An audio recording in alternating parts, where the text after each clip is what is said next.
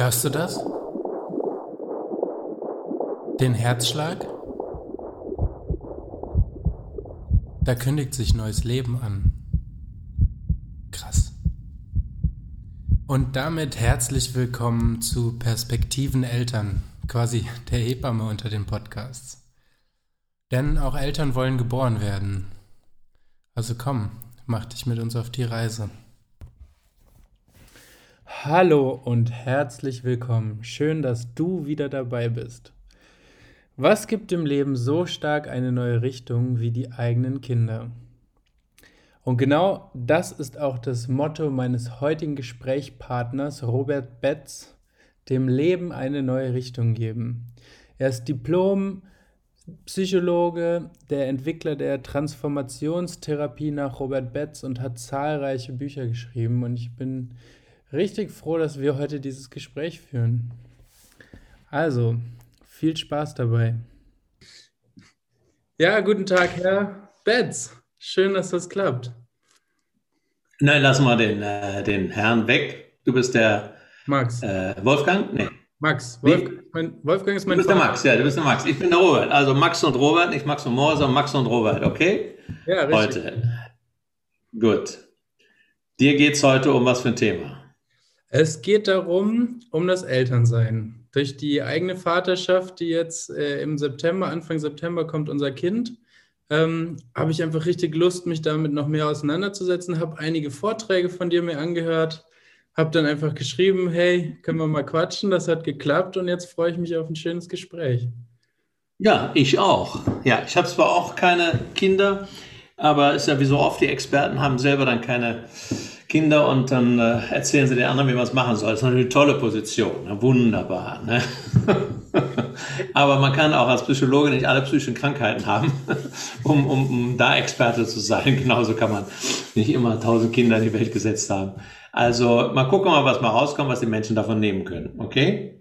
Ja, ich habe auf jeden Fall schon sehr viel mitgenommen von den, von den Vorträgen. Ich fand es richtig schön. Einmal dieses also was so ein Kernsatz ist, den ich jetzt in den letzten Monaten so für mich erarbeitet habe, ist äh, nicht den Kindern geht's gut, äh, nicht den Eltern geht es gut, wenn es den Kindern gut geht, sondern den Kindern geht es gut, wenn es den Eltern gut geht. Und ich finde, das kommt bei Ihnen auch sehr stark raus. Ja, das ist eine, schon eine Binsenweisheit fast, muss man sagen. Obwohl es noch immer nicht allen klar ist, dass Eltern erstmal für selber für ein gutes Binnenklima sorgen dürfen, müssen, können. Und zwar die Mutter für sich, der Vater für sich und beide zusammen. Also auf Deutsch, wenn es einem von den zwei nicht gut geht, regiert das Kind wie ein Seismograph, noch sensibler, auf das Leiden von Mutter und Vater, besonders wenn es beiden zusammen miteinander nicht gut geht. Auf Deutsch, das Kind ist ja komplett abhängig vom Energiesystem Papa, Mama und kann sich davon nicht distanzieren. Das Kind kann nicht sagen, ich gehe jetzt mal spielen, behaltet euren Scheiß für euch, sondern nimmt den Druck, die Spannung, den Kampf, das Leiden von Papa und Mama einzeln und gemeinsam mit auf den Spielplatz und in sein Leben. Und versucht, fast in einer größenwahnsinnigen Art, des Kindes sind so ein bisschen größenwahnsinnig, weil sie glauben, ich kann Mama oder Papa retten. Man beobachtet sehr viel, auch habe ich schon sehr, sehr viele Fälle gehabt, wo das Kind erkrankt oder verunglückt als Reaktion darauf, dass Papa und Mama zum Beispiel drohen, auseinanderzugehen. Und die Strategie heißt, ich werde jetzt mal krank oder verursache Leiden und dann kommen die an meinem Krankenbett wieder zusammen und bleiben zusammen. Mhm. Also das sind unbewusste, merkwürdigste, aber aus der Sicht des Kindes verständliche Zusammenhänge, die wir uns öffnen können. Ich will da keinen Eltern schlechtes Gewissen machen, aber es ist einfach so. Und wie du schon gesagt hast, tun Eltern ihren Kindern das Allerbeste, wenn sie sich nicht nur auf das Kind stürzen äh, und nicht nur auf die Arbeit, sondern als erstes sich selbst als Frau, als Mann und dann als Paar lieben lernen. Seid für sich selber gut sorgt. Es geht ja auch dabei nie um gut und schlecht. Es geht ja nie darum, jemanden zu verurteilen, sondern das erstmal einfach als Realität anzuerkennen. Und ich, was ich jetzt auch irgendwie merke auf diesem Weg, ist, dass halt eigentlich stehen die Sachen ja in den ganzen Büchern und Vorträgen, Aber das wirklich anzuerkennen, würde halt für die Eltern bedeuten, die, eigene, die eigenen Handlungen anzupassen und wirklich ihr Leben zu verändern. Und dann wird halt ganz oft der Blick irgendwie auf das Kind geschwenkt und versucht irgendwie da an Stellschrauben zu drehen, dass es wieder funktioniert. Genau wie in einer Partnerschaft. Ne? Wenn du das und das veränderst, dann geht es uns wieder gut. Aber dieses, ah, die wirklich die Verantwortung für, die, für das eigene Leben wieder zu sich zu nehmen und für den eigenen Liebesausdruck, damit es dem Kind dann auch gut gehen kann, bedeutet halt auch, sich in seinen unliebsamen Teilen zu begegnen. Ne? Sehr richtig gesagt. Also die Menschen haben ihre eigene Kindheit ja noch in den Knochen. Die meisten Menschen sind bis heute, ob sie 40, 50 sind oder 30 sind, mit Papa und Mama selber noch verstrickt. Heißt, da kommen zwei Erwachsene zusammen und zwei innere Kinder. Mhm. Und äh, sobald Konflikte aufkommen, ob mit dem Partner oder ein Problem mit dem eigenen Kind, reagiert das innere Kind der Frau und das innere Kind des Mannes, der kleine Junge, das kleine Mädchen darauf und oft hilflos oder mit schlechtem Gewissen oder überfordert. Ja, das heißt, wir haben heute, es gibt zwar seit 30 Jahren sogenannte psychologisch-spirituelle Literatur, die diese Zusammenhänge aufzeigen, aber das braucht Jahrzehnte, bis sowas ins Allgemeinbewusstsein und dann auch, wie du sagst, ins Handeln überführt wird, dass Leute ne, danach handeln. Es passiert eine Menge in den letzten 20 Jahren, das sehe ich an den Rückmeldungen, aber das in der großen Masse darf da noch viel wachsen an Bewusstsein. Also nochmal, Selbstliebe des Mannes zu sich, Selbstliebe der Frau zu sich, ist die Voraussetzung, dass die Liebe zu den Partner klappt. Und je besser sie für sich sorgen, im Sinne des Ausgleichs der Balance von männlich-weiblichem Prinzip, das auch das Ausatmen, der Genuss und sonst was zum, zum Zuge kommt, desto besser geht es dem Kind. Das Kind entspannt sich, wenn die Eltern entspannt sind. Das ist in aller Regel so wie auch in dem Interview, was ich hier vorgeführt habe mit, mit Dr. Michaela Glöckler, die hat auch gesagt, auch in den, jetzt in den Corona-Zeiten, man sieht ganz, bei den Familien, die sie betreut, sieht man genau, wenn die Eltern entspannt sind, dann gehen auch die Kinder mit den Corona-Maßnahmen gut um. Aber wenn die Eltern Angst haben, dann, dann zeigen sie den Kindern quasi auch, oh, diese Welt ist gefährlich, da musst du aufpassen. Also ja. Ja, das ist ein großes äh, Erbe, was wir da den Kindern mitgeben, unsere eigenen Ängste. Und wir, geben, wir geben ihnen ein ganze Weltbild mit, so wie wir von unseren Eltern erstmal in der Kindheit gelernt haben, was von, durch Vorbild, nicht was sie gesagt haben. Davon auch, aber vor allen Dingen, wie sie agiert und reagiert haben auf die Nachbarn, auf das Weltgeschehen, wie sie beim Abendessen äh, Nachrichten geguckt haben von Katastrophen, all sowas. Ja, das war wunderbar für ein Kind, ne? Als Einführung in eine heile, in eine wunderbare Welt. Das alles hat Auswirkungen auf uns gehabt. Und das wirkt sich, wenn wir nicht bewusst anfangen, unsere Verantwortung zu übernehmen für unsere Gedanken, unsere Gefühle, geben wir unbewusst unseren Kindern unser komplettes Weltbild, unser Selbstbild, unser Menschenbild weiter. Und damit, mit diesem Rucksack, geht das Kind erstmal die ersten 20, 30 Jahre des Lebens. Aber was sind dann die ersten Schritte, die man eigentlich machen muss? Eigentlich muss man doch erstmal lernen, sich überhaupt selbst zum Objekt zu machen. Also, dass ich mich aus der Perspektive der zweiten Ordnung angucken kann und überhaupt erstmal anfange, mein Weltbild zu reflektieren, weil solange ich damit identifiziert bin, kann ich ja, kann ich ja schlecht irgendwie selbst anfangen, mich darin zu erkennen. Richtig, ich würde es anders ausdrücken. Ich würde sagen, wir Menschen dürfen erkennen, dass die allererste Beziehung, die wir haben und die gelebt, die gefühlt und gelebt werden wird, ist die Beziehung zu uns selbst. Der Mann zu sich, die Frau zu sich, der Mensch zu sich. Und das ist den meisten noch gar nicht klar. Die meisten sind immer bezogen auf den anderen, auf meinen Partner, auf meine Eltern, auf den Chef, auf die Komma und so weiter.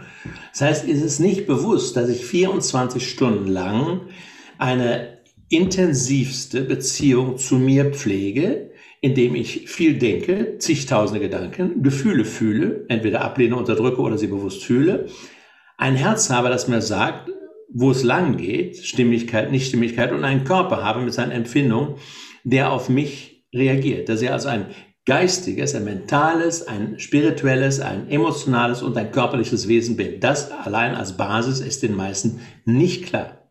Das heißt, sie leben mehr oder weniger unbewusst. Sie tun das, was man tut, unterlassen, versuchen zu unterlassen, was man nicht tut, damit die anderen nicht böse sind. Und damit sie einigermaßen die Erwartungen der anderen erfüllen. Und das bekommt das Kind mit. Und da wenn einer sich da auf die Schliche kommt, weil es eben auf Deutsch scheiß scheiße geht und nicht gut geht und er nicht nur für das Kind, sondern für sich selbst und für die Partnerschaft was tun möchte, dann ist hier der erste Schritt, mir bewusst machen, wie ich den ganzen Tag mit mir umgehe und in der Folge mit meinen Mitmenschen, insbesondere den Nächsten, dem Partner und dem Kind. So, ja, und da kommt dann ganz schnell der Punkt, dass ich sage, wenn ich meine in Anführungszeichen negativen Gefühle gar nicht annehmen kann, dann muss ich ja die kleinen Kinder in mir die ganze Zeit wegdrücken, weil, nee, du hast keinen Platz in mir. Also ich negiere die ganze Zeit Anteile von mir und kann sogar keine liebevolle Beziehung zu mir aufbauen.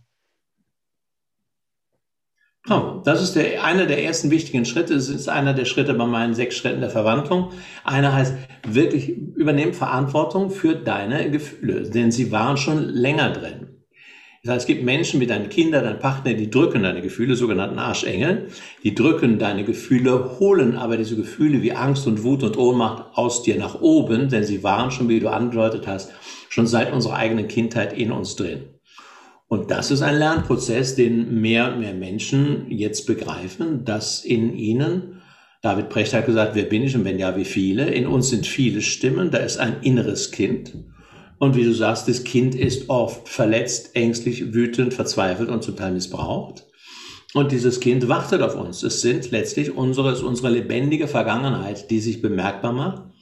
Und die, wenn's, wenn wir im Stress sind im weitesten Sinne, ob in der Partnerschaft oder in der Erziehung oder im Beruf, dann rebelliert dieses Kind oder macht sich bemerkbar.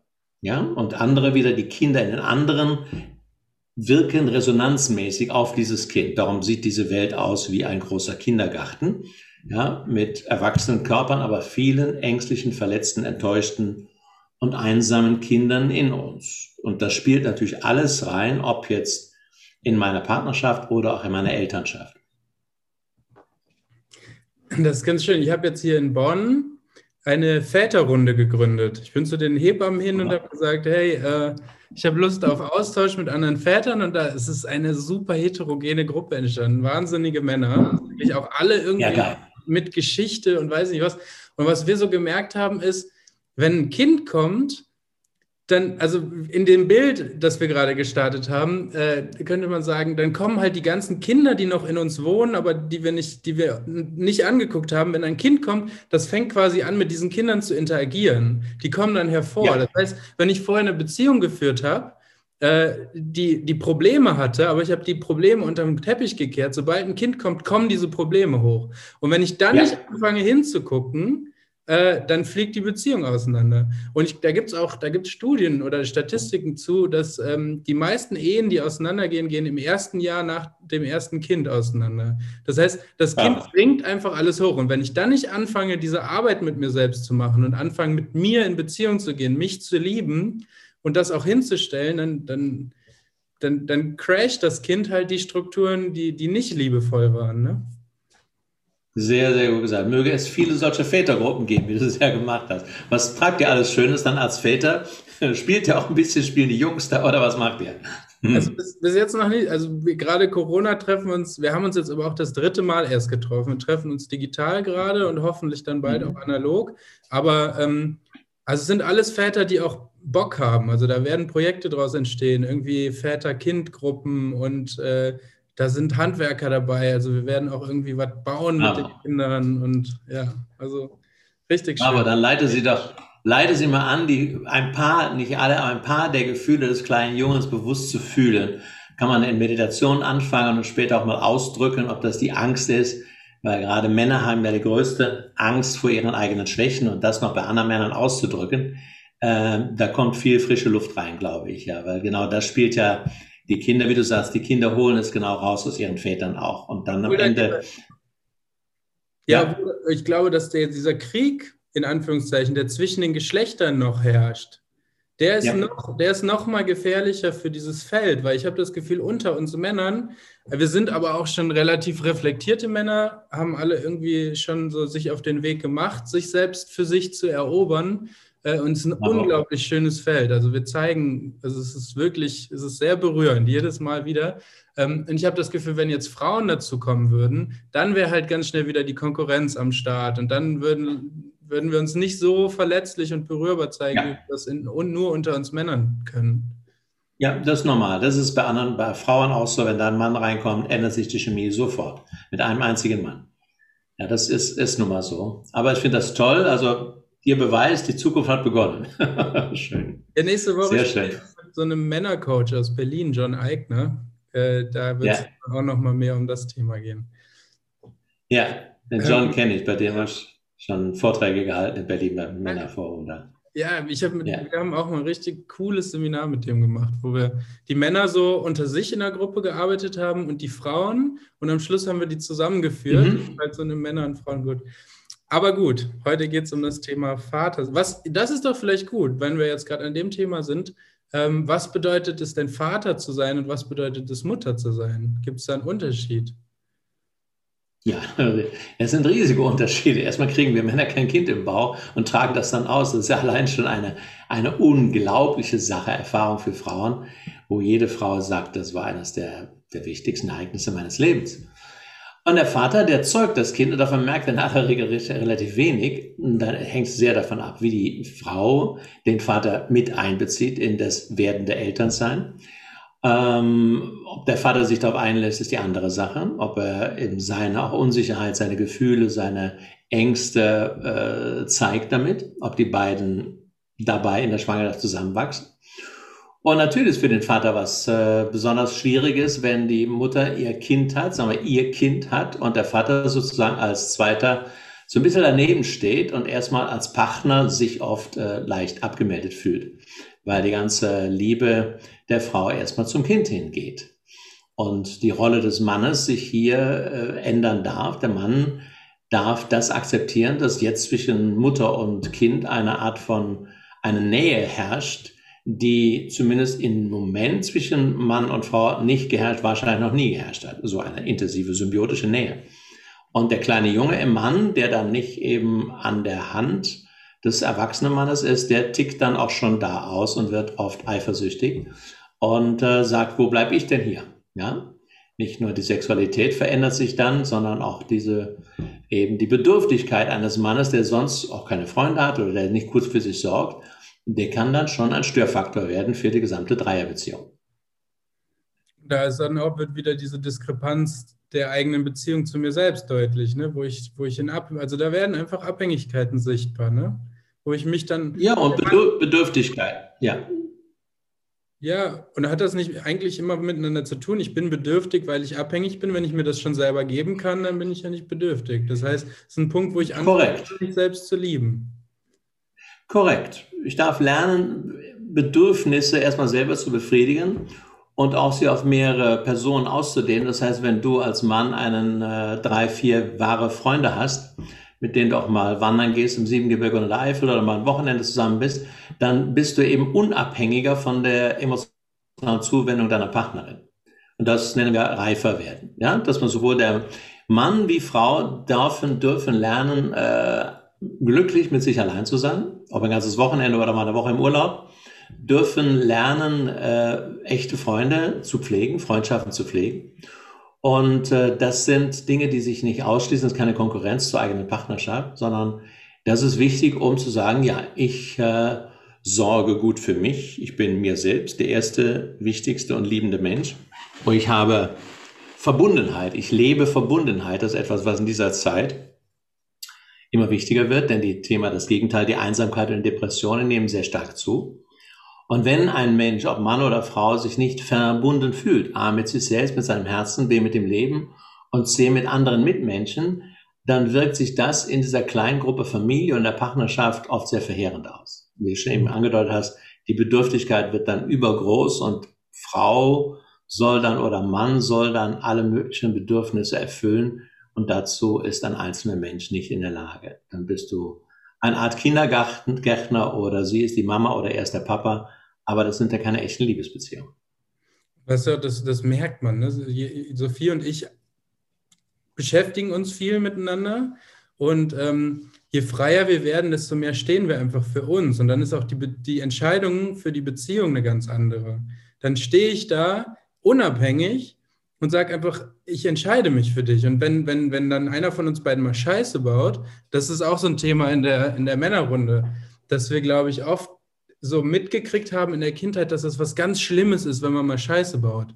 Aber gehört halt zum Leben dazu. Und das einfach anzuerkennen und dann seinen Mann zu stehen und einfach zu sagen, ja, stimmt, ich habe Kacke gebaut und ich verzeihe mir. Ähm, und korrigiere aber mein Verhalten dementsprechend. Und je, je unabhängiger wir stehen, desto mehr können wir dem anderen das auch einfach zugestehen. Ah, da bist du auf die Fresse gefallen, müssen wir vielleicht sogar auch zu zweit ein bisschen die Auswirkungen tragen, aber wir entscheiden uns wieder füreinander aus unabhängigen Punkten. Und was ich zum Beispiel sehe bei vielen Paaren, auch bei meinen Eltern, dass die, die Frau quasi dem Mann einen Fehltritt noch jahrelang nachträgt und ihn damit kont kontrolliert und ähm, also weil sie im Subtilen, ja. in dem sozialen Feld viel kompetenter ist als der Mann. Ne, die haben das über tausende Jahre quasi, das ist jetzt ein bisschen platt, werden sich bestimmt auch Leute dran stoßen, mhm. aber ein bisschen ist es so. Der, der, ein Lehrer von mir hat mal gesagt, die Frau hat sich da schon so einen Palast erarbeitet. Die kann dich ins Zimmer führen. Guck mal, hier fühle ich das und da fühle ich das. Und der Mann hat so einen Stock in der Hand und sagt so, guck mal, was ich gefunden habe. Ähm, und ja, genau. Ja. Ja. wir Männer sind dabei, ihr Männer in eurer Männergruppe sind dabei, die Männer kommen jetzt aber langsam, eben sich zu öffnen für Verletzlichkeit. Ja, ich sage mal, Partnerschaft ist für sie wie für ihn ist, äh, dass sich trauen, verletzlich zu zeigen, etwas extrem wichtig ist. Und da haben wir Männer natürlich noch Angst, dass uns da ein Ei aus der Hose fällt. Das heißt, äh, wirklich Schwäche zu zeigen, auch aus den Erfahrungen, da bin ich schon mal äh, gebranntes Kind gewesen, sozusagen, sagen manche. Wie du sagst, dann trägt die Frau das, wenn sie nicht bei sich ist und, und, und Machtspielchen spielt, dann hält die Frau das äh, dem Mann, oh, es gibt auch Männer, die halten der Frau das jahrelang vor. Damals bist du mal, weißt du noch, fremdgegangen und das werde ich dir nie verzeihen und pass ja auf und so weiter und so weiter. Ne? Das hat mit Liebe natürlich nichts zu tun und aber zurückzukommen auf die Kinder, die Kinder beobachten genau, wie Mama drauf ist, wie Papa drauf ist und wie die beiden miteinander agieren. Und davon lernen die. Kinder lernen eben durch Vorbild. Ne? Also auch das Verurteilen ist eines der ersten Dinge, die wir lernen wie Mama den Papa verurteilt, wie Papa die Mama verurteilt und wie, Papa, wie Mama, wenn der Papa nicht da ist, über ihn redet. Das ist eines der größten Dinge, die sowohl für Mädchen als auch für kleine Jungs sehr verstörend wirken. Das heißt, hier bekommen die Kinder in den ersten drei, vier Jahren schon meistens, in mindestens 80 Prozent der Fälle, ein negatives Väterbild. Bisher jedenfalls. Das ändert sich vielleicht jetzt bei den ersten. Ähm, dass die Mütter sehr deutlich machen, wenn der Vater nicht da ist, dass sie A, sich bei ihren Kindern beklagen, ja, dass sie sich ausschütten bei den Kindern und das Kind äh, kann gar nicht sagen, du behalte deinen Scheiß für dich. Das setzt sich später fort, wenn Mütter ihre Töchter als oder ihre Söhne als vertraute Berater benutzen. Das ist äh, emotionaler Missbrauch. Das heißt, ihnen stecken, wie es ihnen mit ihrem Mann beziehungsweise dem Vater geht. Ne, das geht gar nicht, aber es wird massenhaft gemacht, weil eben hier das kleine Mädchen in der Frau so bedürftig ist, dass ich habe ja keinen anderen, also erzähle ich meinem Kind, wie es mir scheiße geht. Ja? Das sind äh, emotionaler Missbrauch ist neben sexuellem Missbrauch noch viel größer als sexueller Missbrauch. Und da dürfen Männer wie Frauen sehr sensibel werden. In welcher Form sie ihr Kind zum Beispiel missbrauchen in dieser Weise. Ne? Kinder haben äh, nichts damit zu tun, was die Eltern bzw. Kinder geht nicht an, was die Mutter über Vater denkt und Vater über Mutter denkt.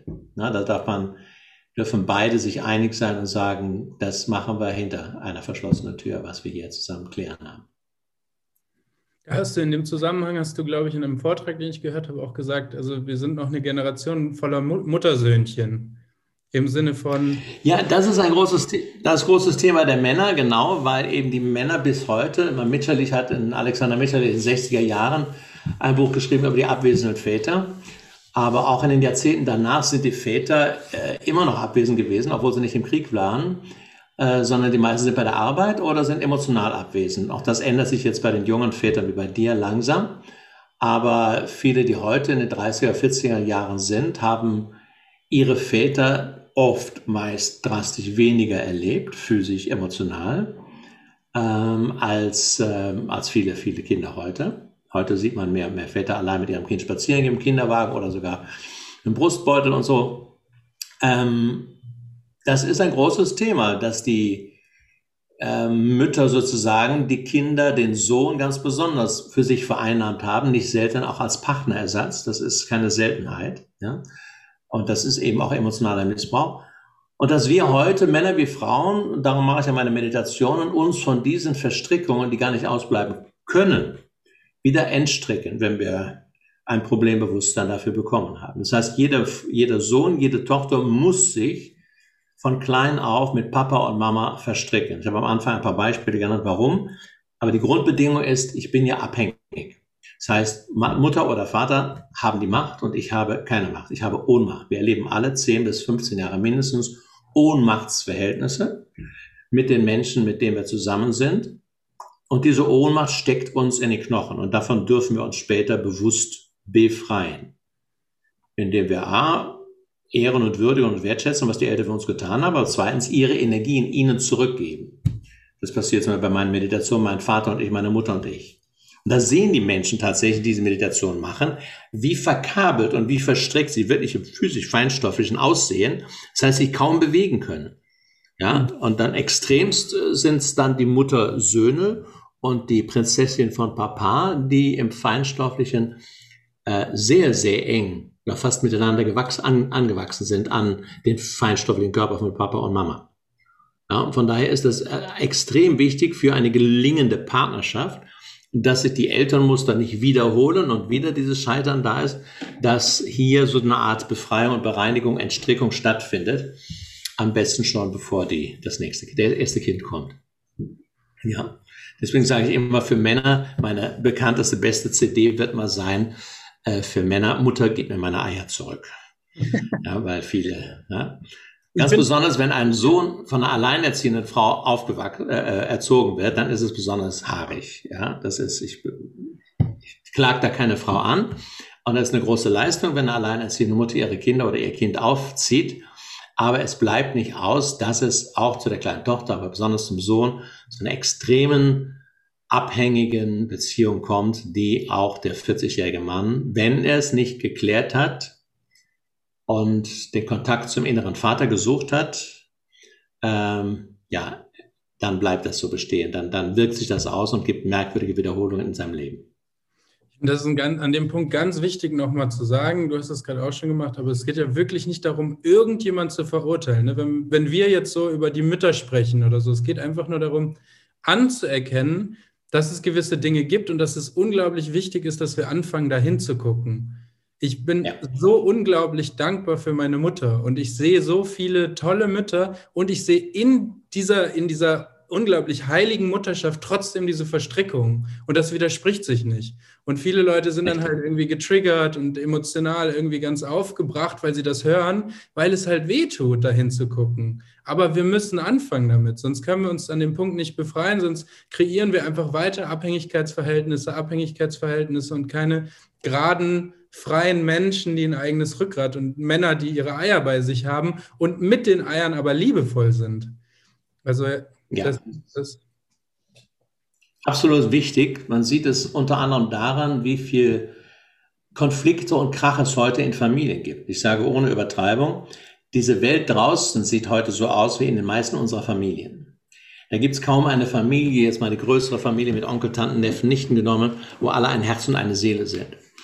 Gerade in Deutschland, gerade auch in NRW, sind die Familiengerichte äh, sind vollkommen überlastet. Ich habe vor ein paar Wochen gelesen, die nehmen gar keine Fälle mehr an, bevor die Leute nicht beim Mediator waren.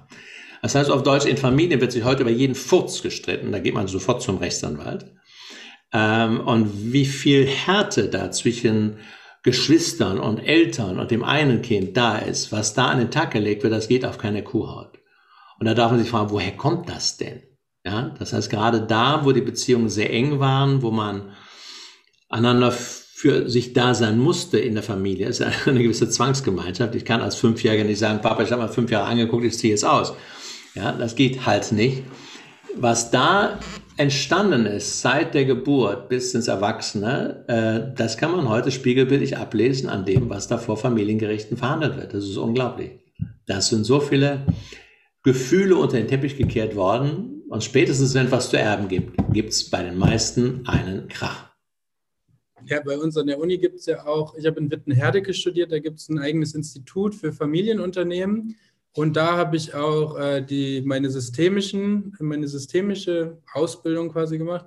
Ähm, und da ging es auch ganz, der, der größte der größte Faktor in Familienunternehmen ist, dass die Erbschaft nicht geklärt ist und da gehen dann teilweise 60.000 Leute auf die Straße, müssen entlassen werden, weil zwei Brüder sich nicht, die, nicht, nicht geklärt kriegen. Ja. Ähm, und ich wollte, ich wollte noch was Wertschätzendes sagen dazu, dass das heute so passiert.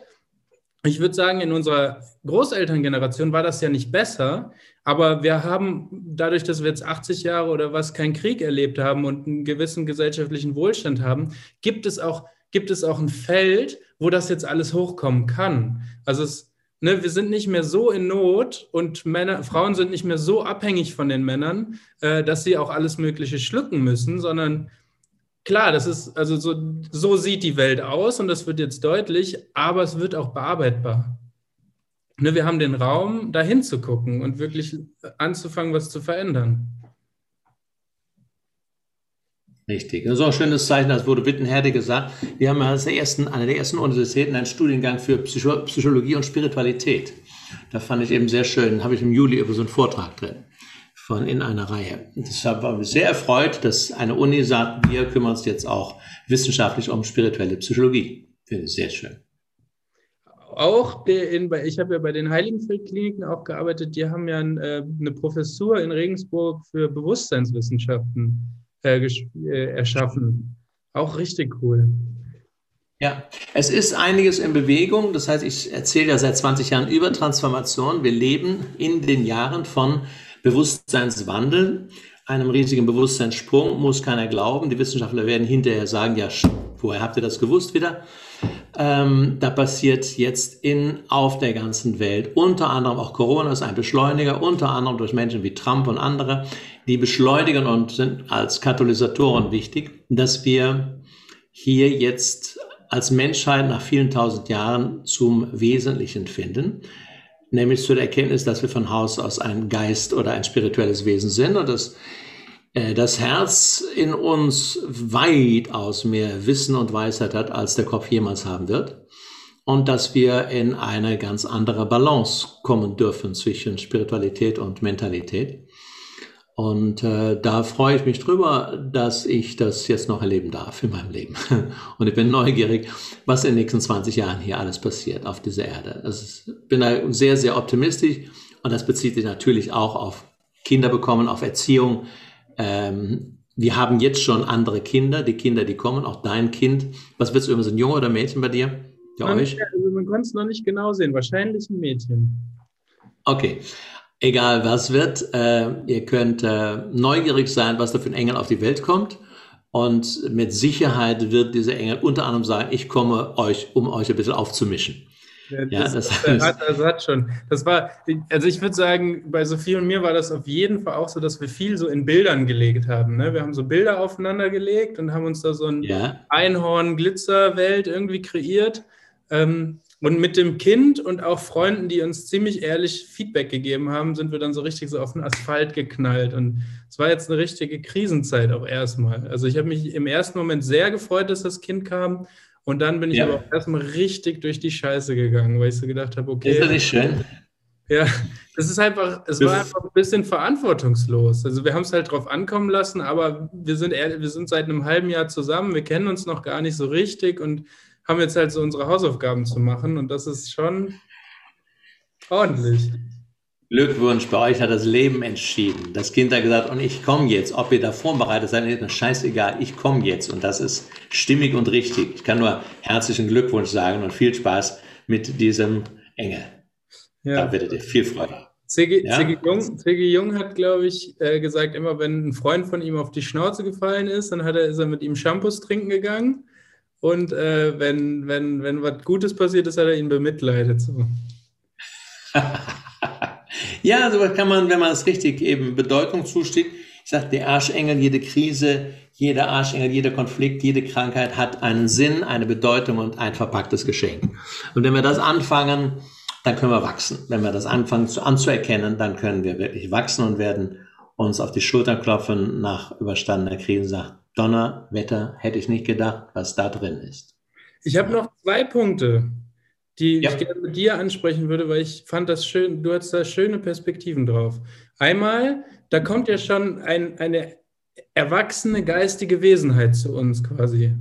Ne? Und ja. du hast in einem Vortrag gesagt, dass viele Eltern mit den Kindern so reden, als wären so Halbbehinderte. so ein bisschen. Ja. Und dieses da, da, da, mal da, da, da. Ja, genau, dieses Anerkennen, dass da wirklich schon, dass dann eine fertige Wesenheit kommt, die aber erstmal in diese Welt inkarnieren muss. Das heißt, ich brauche nicht mit dem, mit, dem, mit dem Kind zu reden, als wäre es irgendwie so ein, so, ein, so ein kleiner, weiß ich nicht was. Also kannst du da noch ein paar Worte zu sagen, weil das finde ich auch unglaublich wichtig. Ich arbeite gerade auch bei einer Familie wo auch ein ähm, neun Monate alter kleiner Stups ist. Und wenn ich mir so richtig Zeit nehme, so ganz präsent hinzugucken und den einfach mal ganz, dann sieht man das auch. Da ja. ist kein kleiner, kleiner Idiot, sondern da ist eine, da ist eine, da ist ein, ein Wesen, was einen eigenen Willen hat, eigene Gefühle, obwohl das noch so klein ist. Also das ist.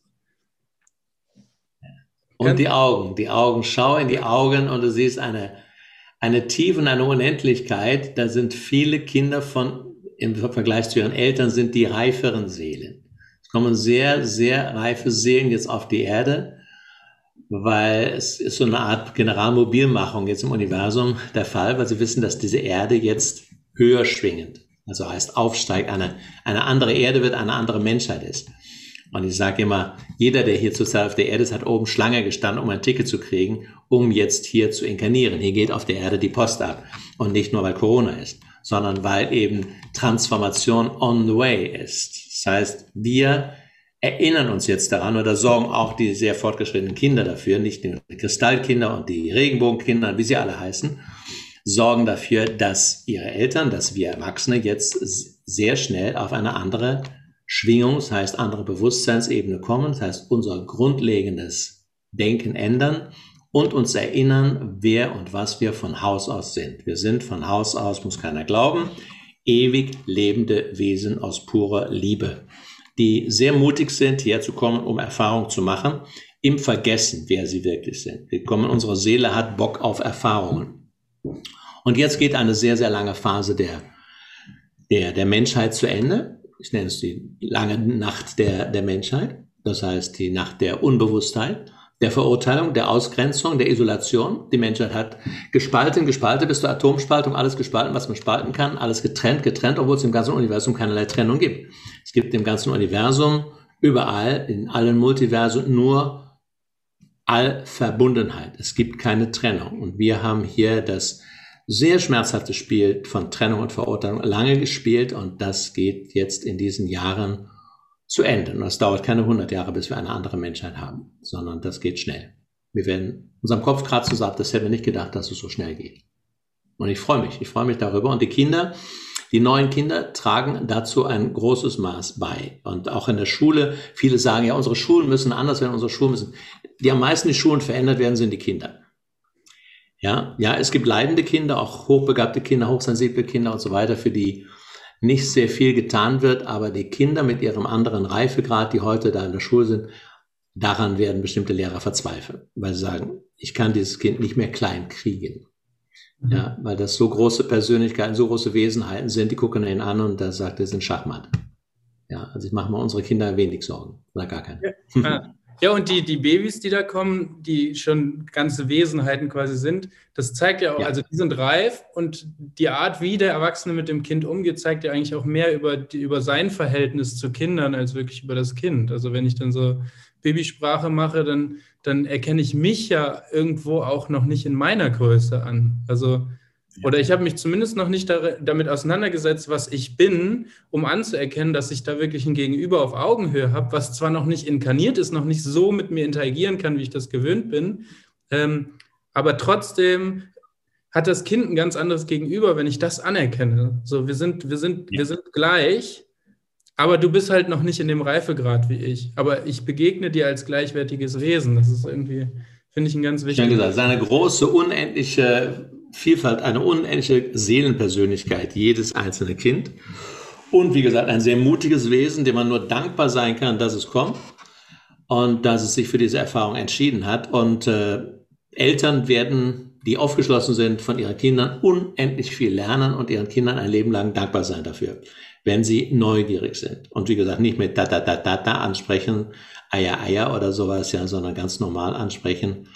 Ähm, man muss keine Fremdworte benutzen, aber Ganz einfach. Als, ja. Ähm, es gibt Ehren und Würdigung und Wertschätzen, so wie es ist. Ja. Ich habe ähm, von einem Buchautor Henning Köhler, der kommt so aus der Anthroposophie-Schiene, der, der benutzt das Wort Andacht immer wieder. Das finde ich richtig schön. So andächtig mit dem Kind umgehen. Das hat irgendwie sowas von Präsenz genau. und gleichzeitig Güte, Demut. Das finde ich irgendwie ja. einen schönen, schönen Begriff dafür.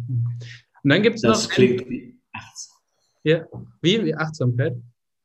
Das klingt Andacht, klingt nach Achtsamkeit, ja, sehr stark. Richtig. Und ja. die Achtsamkeit, die kriegt ja auch einen großen Aufschwung im Moment.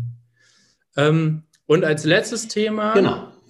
was einfach ein bisschen schwierig ist, aber wo ich richtig Lust habe, also es, es, polarisiert auch und es triggert, ähm, aber ich habe richtig Lust, da die nächsten Jahre hinzugucken. Gerade wenn, wenn wir eine Tochter kriegen, ist so dieses, dieses Sexualitätsthema, auch zwischen Eltern und Kindern.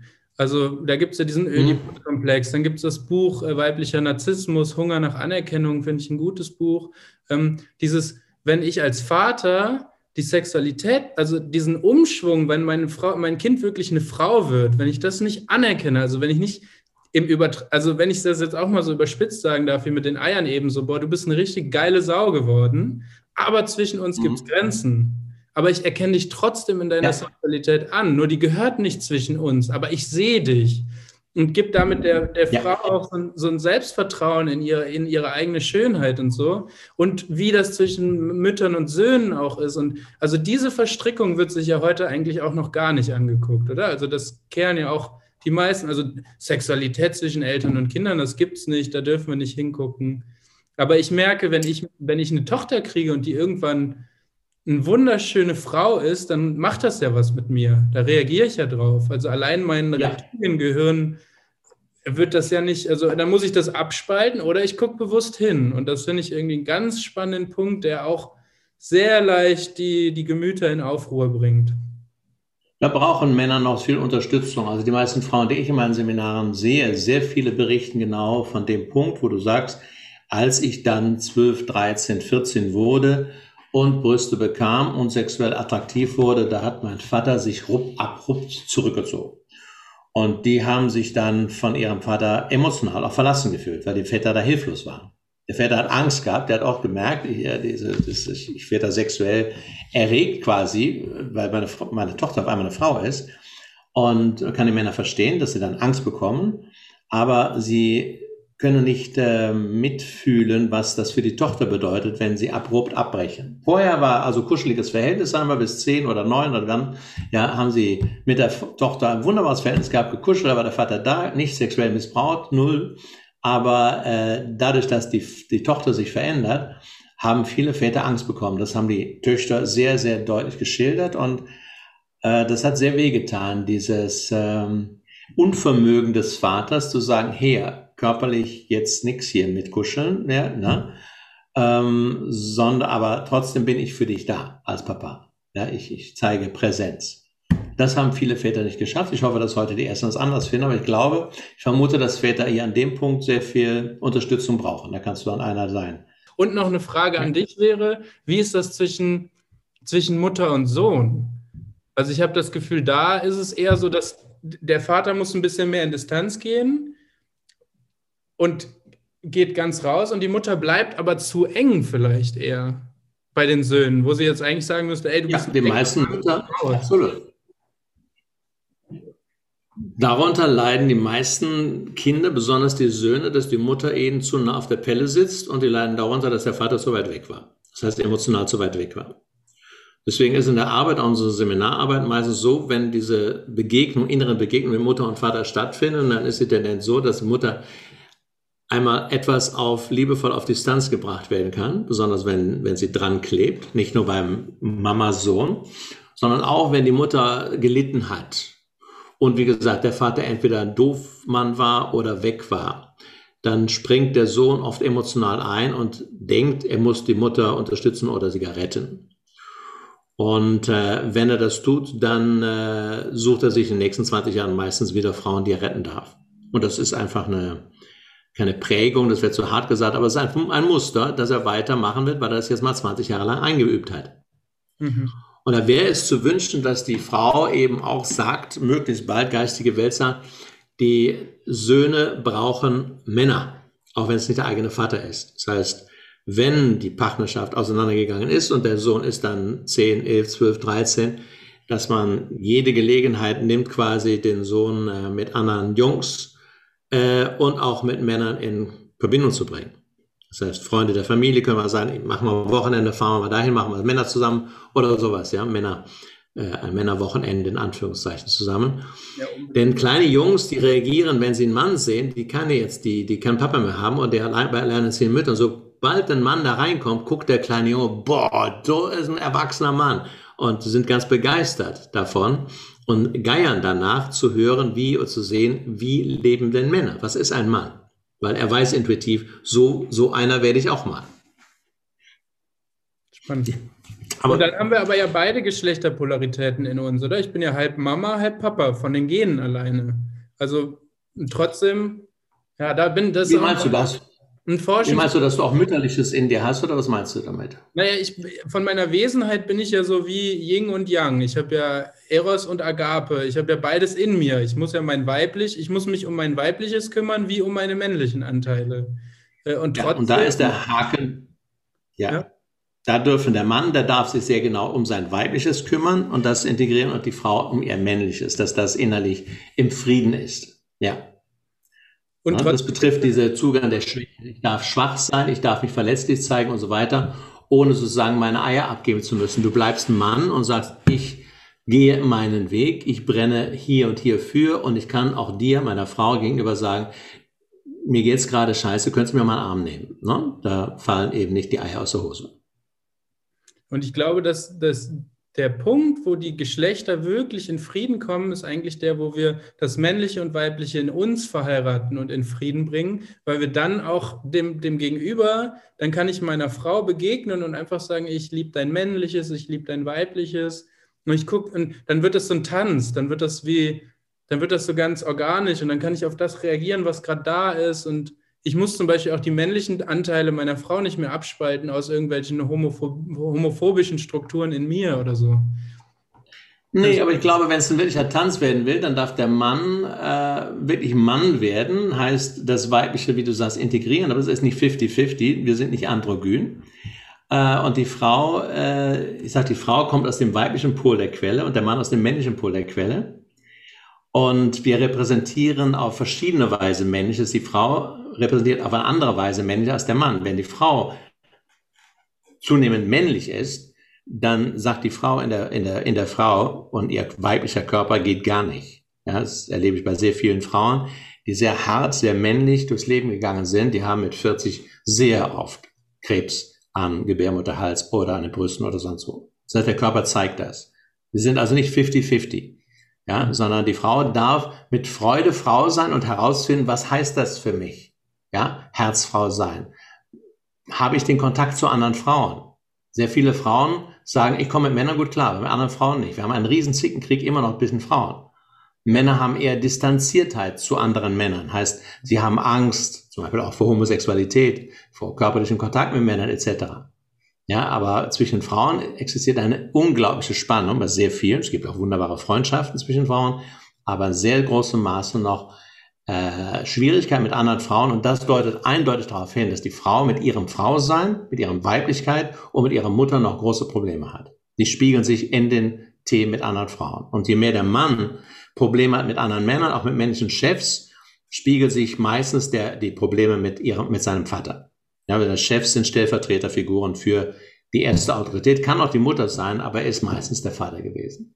Und so haben beide, haben wir beide unsere Hausaufgaben zu machen. Das ist die Frage und die, die, der Weg, den wir gehen dürfen, ist, wie wird der Mann ein Mann, wie wird die Frau eine Frau? Und da spielen schon, wie du sagst, das Gegenpolige, das weibliche Mann und das männliche in der Frau eine große Rolle, aber wir sind nicht 50-50 ausgelegt. Auch wenn viele das noch glauben. Viele sagen, Männer und Frauen sind letztlich gleich. Nein, nein, nein. Wir sind unterschiedlich wie, die Tag, wie der Tag und die Nacht. Wir sind gleichwertig, aber wir sind sehr, sehr unterschiedlich. Also ist eigentlich die Frage eher, wie kann ich männlich meine Weiblichkeit leben? Und Zum Beispiel, ja, was heißt der Mann, wie kann der Mann seine Weiblichkeit leben? Nicht indem er zur Heulsuse wird und dauernd herumweint oder rumjammert und sagt, guck mal, wie weiblich ich bin, ja, sondern indem er seine, auf Deutsch seine Dinge in die Hand nimmt und sagt, ich gehe meine Probleme an und bevor ich mit meiner Frau über meine Themen rede, gehe ich mit meinem Kumpel und sage, kennst du das auch? Ja, ich gehe mit meinem Freund und sage, du, ich habe gerade eine Krise, ich weiß nicht, ob ich meine Frau noch liebe. Da geht man nicht als Mann zu der Frau hin, weil das ist so Drückebergerei. Dann gebe ich der Frau mein Thema. Oder ich bin fremdgegangen und gehe da zur Frau oder umgekehrt, sage, du, ich bin fremdgegangen, jetzt hast du die Scheiße am Hals, auf Deutsch gesagt. Ja, das hat mit Männlichkeit oder mit guter Weiblichkeit nichts zu tun. Ne? Das ist nicht verantwortlich, sondern da darf ich erstmal gucken, was mache ich mit mir, was kläre ich in mir, was kläre ich mit männlichem Freund oder Frau mit Freundin und was ist Liebe, wenn ich meinen Partner mit dem oder dem Thema wie konfrontiere. Ja? Ne, ich kann nicht, wenn ich in mir ein Chaos habe und ein Durcheinander habe, dann gehe ich mit dem Durcheinander zu Partner und sage, hier hast du die Scheiße. Ja, guck mal, was du damit anfängst. Verstehst du? Ja, dann lädt man einfach seinen Scheiß beim anderen ab, ne? Ja, das machen manche gerne. Sagen, guck, ich hab doch gesagt, das hast du den Scheiß auch. Verstehst du? Das hat mit Liebe nichts zu tun. Liebe hat mit Verantwortung zu tun und hat auch damit zu tun mit Einfühlungsvermögen. Äh, was kann ich meinem Partner zurzeit zumuten oder kann ich es überhaupt im Moment zumuten? Halte ich im Moment den Mund und rede mal ein andermal drüber oder sonst was. Ne? Ja. Das ist Liebe in Praxis. Super. Ein, ist, ich finde, das ist ein guter Schluss zum Weiterdenken. Es ist nicht ganz rund, aber es lässt offen, selbst sich weiter Gedanken zu machen. Ja, das Lieben ist das Zentrale und Liebe ist kein weiches, schwaches Gefühl. Liebe hat sehr viele Facetten. Ich sage, Liebe hat sehr viele Zweige und es geht jetzt darum, diese Zweige in Einstellung, Haltung und Verhalten zu überbringen. Heißt, wie sieht es aus? Respekt. Wie sieht es aus? Mitgefühl. Wie sieht es aus? Wertschätzung. Wie sieht es aus? Dankbarkeit. Hinhören können, ohne aber, aber, aber zu sagen. Ja? Kann ich im Stillen Dinge verzeihen oder muss ich da groß Tamtam draus machen? Ja, zum Beispiel. Kann ich mir vergeben? Kann ich dem Partner vergeben? Stehe ich der Partnerin zu, dass sie manchmal selber nicht weiß, was sie sagt oder will? Ja, kann ich einfach sagen, komm, nimm mich in den Arm. Wir Männer wollen sehr oft reden. Ich habe gerade ein Buch fertig gemacht, kommt im November, äh, November raus. Liebesglück ist keine Glückssache. Und ich habe 20 Paare befragt, die zum großen Teil sehr lange, bis zu 20, 30 Jahre zusammen sind, manche 40, ähm, was denn die Ehe frisch gehalten hat. Ich finde das, fand das sehr, sehr schön, diese Statements. Ähm, ich freue mich drauf, wenn das Buch rauskommt, die Resonanz. Ähm, aber das ist im Detail liegt der Hase. Wie gehe ich im Alltag, wenn ich da schon 20 Jahre zusammen bin, wie begegne ich meinem Partner? Was, welche Faktoren sind wichtig, dass, dass die Energie weiter fließt, dass die Liebe frisch bleibt? Und das fand ich sehr, sehr schön, die Antworten dabei. Dann sind wir gespannt auf dieses Buch. Und ich freue ja, mich, ich meine, ja, und ich freue mich, dass es ja auch immer mehr so Gemeinschaften bilden. Ich glaube, wir können das nicht alleine machen. Ich glaube, wir brauchen einen Spiegel, wir brauchen Freunde, die uns auch mal, die uns ehrlich ansprechen und uns auch auf die Punkte hinweisen, die wehtun und uns damit helfen, wirklich in unserer Größe wir selbst zu werden. Und ich glaube, da ja. Leisten, ich hoffe, dass ich jetzt quasi das Erbe auch mit antrete und sie, du leistest da ja schon seit Jahren auch einen, einen wertvollen Beitrag. In dem Sinne danke ich auch für das Gespräch und freue mich, wenn wir uns mal wieder hören. Sehr gerne. Er wird mich gerne dann in Bonn in der Heimat treffen bei einem schönen Gläschen am Rhein, okay? Ja, herrlich. Vielen Dank. Das war das Gespräch mit Robert Betz. Wenn es euch gefallen hat, besucht uns gerne auf www.perspektiven-eltern.de. Hört euch die anderen Podcast-Folgen an. Wir freuen uns auf Impulse und Unterstützung. Das Projekt steckt ja selbst noch in den Kinderschuhen. Also wenn du Lust hast mitzumachen, komm auf uns zu, melde dich gern bei uns. In dem Sinne, einen schönen Tag und bis bald.